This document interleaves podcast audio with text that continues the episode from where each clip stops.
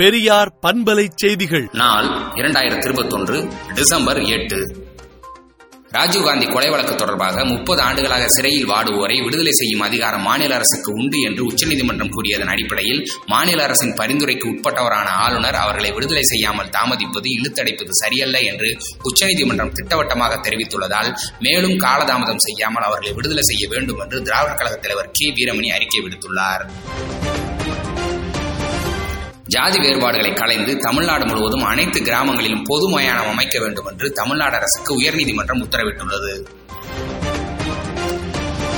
சாலை விபத்துகளில் பாதிக்கப்பட்டவர்களுக்கு சிகிச்சை அளிக்க மாநிலம் முழுவதும் அறுநூற்று பத்து மருத்துவமனைகளில் இன்னுயிர் காப்பு திட்டத்தை முதலமைச்சர் மு ஸ்டாலின் வரும் பதினெட்டாம் தேதி தொடங்கி வைக்கிறார்.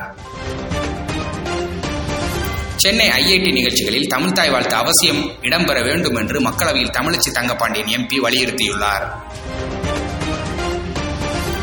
மதுரையில் உடனடியாக தேசிய மருத்துவசார் கல்வி மற்றும் ஆராய்ச்சி கழகத்தை அமைக்க வேண்டும் என்று மக்களவையில் சு. வெங்கடேசன் எம்பி வலியுறுத்தியுள்ளார். தொழிற்பேட்டைகள் உருவாக்கப்பட்டதன் நோக்கம் நிறைவேற சிட்கோ தொழில் மனைகளின் விலை குறைக்கப்பட்டுள்ளதாக முதலமைச்சர் மு. ஸ்டாலின் அறிவித்துள்ளார். தமிழ்நாடு வணிகர் நல வாரியத்தில் கட்டணமின்றி நிரந்த உறுப்பினர் சேர்ப்பதற்கான கால அவகாசத்தை நீட்டித்து வணிக வரி மற்றும் பதிவுத்துறை அமைச்சர் பி. மூர்த்தி அறிவித்துள்ளார். தமிழ்நாட்டில் ஏழைகளுக்கு வீடு கட்ட ரூபாய் ஆயிரத்து நூற்று இருபத்தி ஐந்து கோடி கடன் தொகை வழங்குவதற்காக ஆசிய வளர்ச்சி வங்கியுடன் ஒப்பந்தம் செய்யப்பட்டுள்ளது.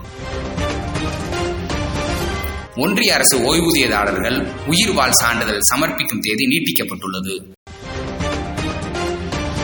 தமிழ்நாட்டில் எட்டாயிரத்து அறுநூற்று தொண்ணூறு ஏரிகள் முழு கொள்ளளவை எட்டியுள்ளதாக அரசு தகவல் தெரிவித்துள்ளது. சென்னை மாநகராட்சி பள்ளிகள் ரூபாய் அறுபத்தோரு கோடி செலவில் நவீன வசதிகளுடன் சீரமைக்கப்பட உள்ளதாக மாநகராட்சி ஆணையர் தகவல் தெரிவித்துள்ளார். கரோனாவால் உயிரிழந்தவர்களின் குடும்பத்தினர் ஐம்பதாயிரம் ரூபாய் நிதியுதவியை பெறுவது எப்படி என்பது குறித்து தமிழ்நாடு அரசு தகவல் தெரிவித்துள்ளது. கனமழையால் பாதிக்கப்பட்ட இரும்புலியூர் முடிச்சூர் வரதராஜபுரம் பகுதிகளில் முதலமைச்சர் மு ஸ்டாலின் நேற்று மீண்டும் ஆய்வுப் பணியை மேற்கொண்டார்.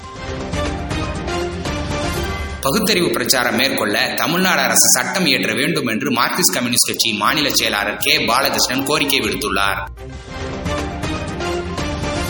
காந்தியின் இந்தியா கோட்சேவின் இந்தியாவாக மாறுவது போல் உணர்கிறேன் என்று மெஹபூபா முக்தி தெரிவித்துள்ளார். விடுதலை நாளேட்டை விடுதலை டாட் இன் இணையதளத்தில் படியுங்கள். பெரியார் பண்பலை செய்திகளை நாள்தோறும் உங்கள் செல்பேசியிலேயே கேட்பதற்கு எட்டு ஒன்று இரண்டு நான்கு ஒன்று ஐந்து இரண்டு இரண்டு இரண்டு இரண்டு என்ற எண்ணுக்கு பெரியார் எஃப் நியூஸ் என்று வாட்ஸ்அப் மூலம் செய்தி அனுப்புங்கள்.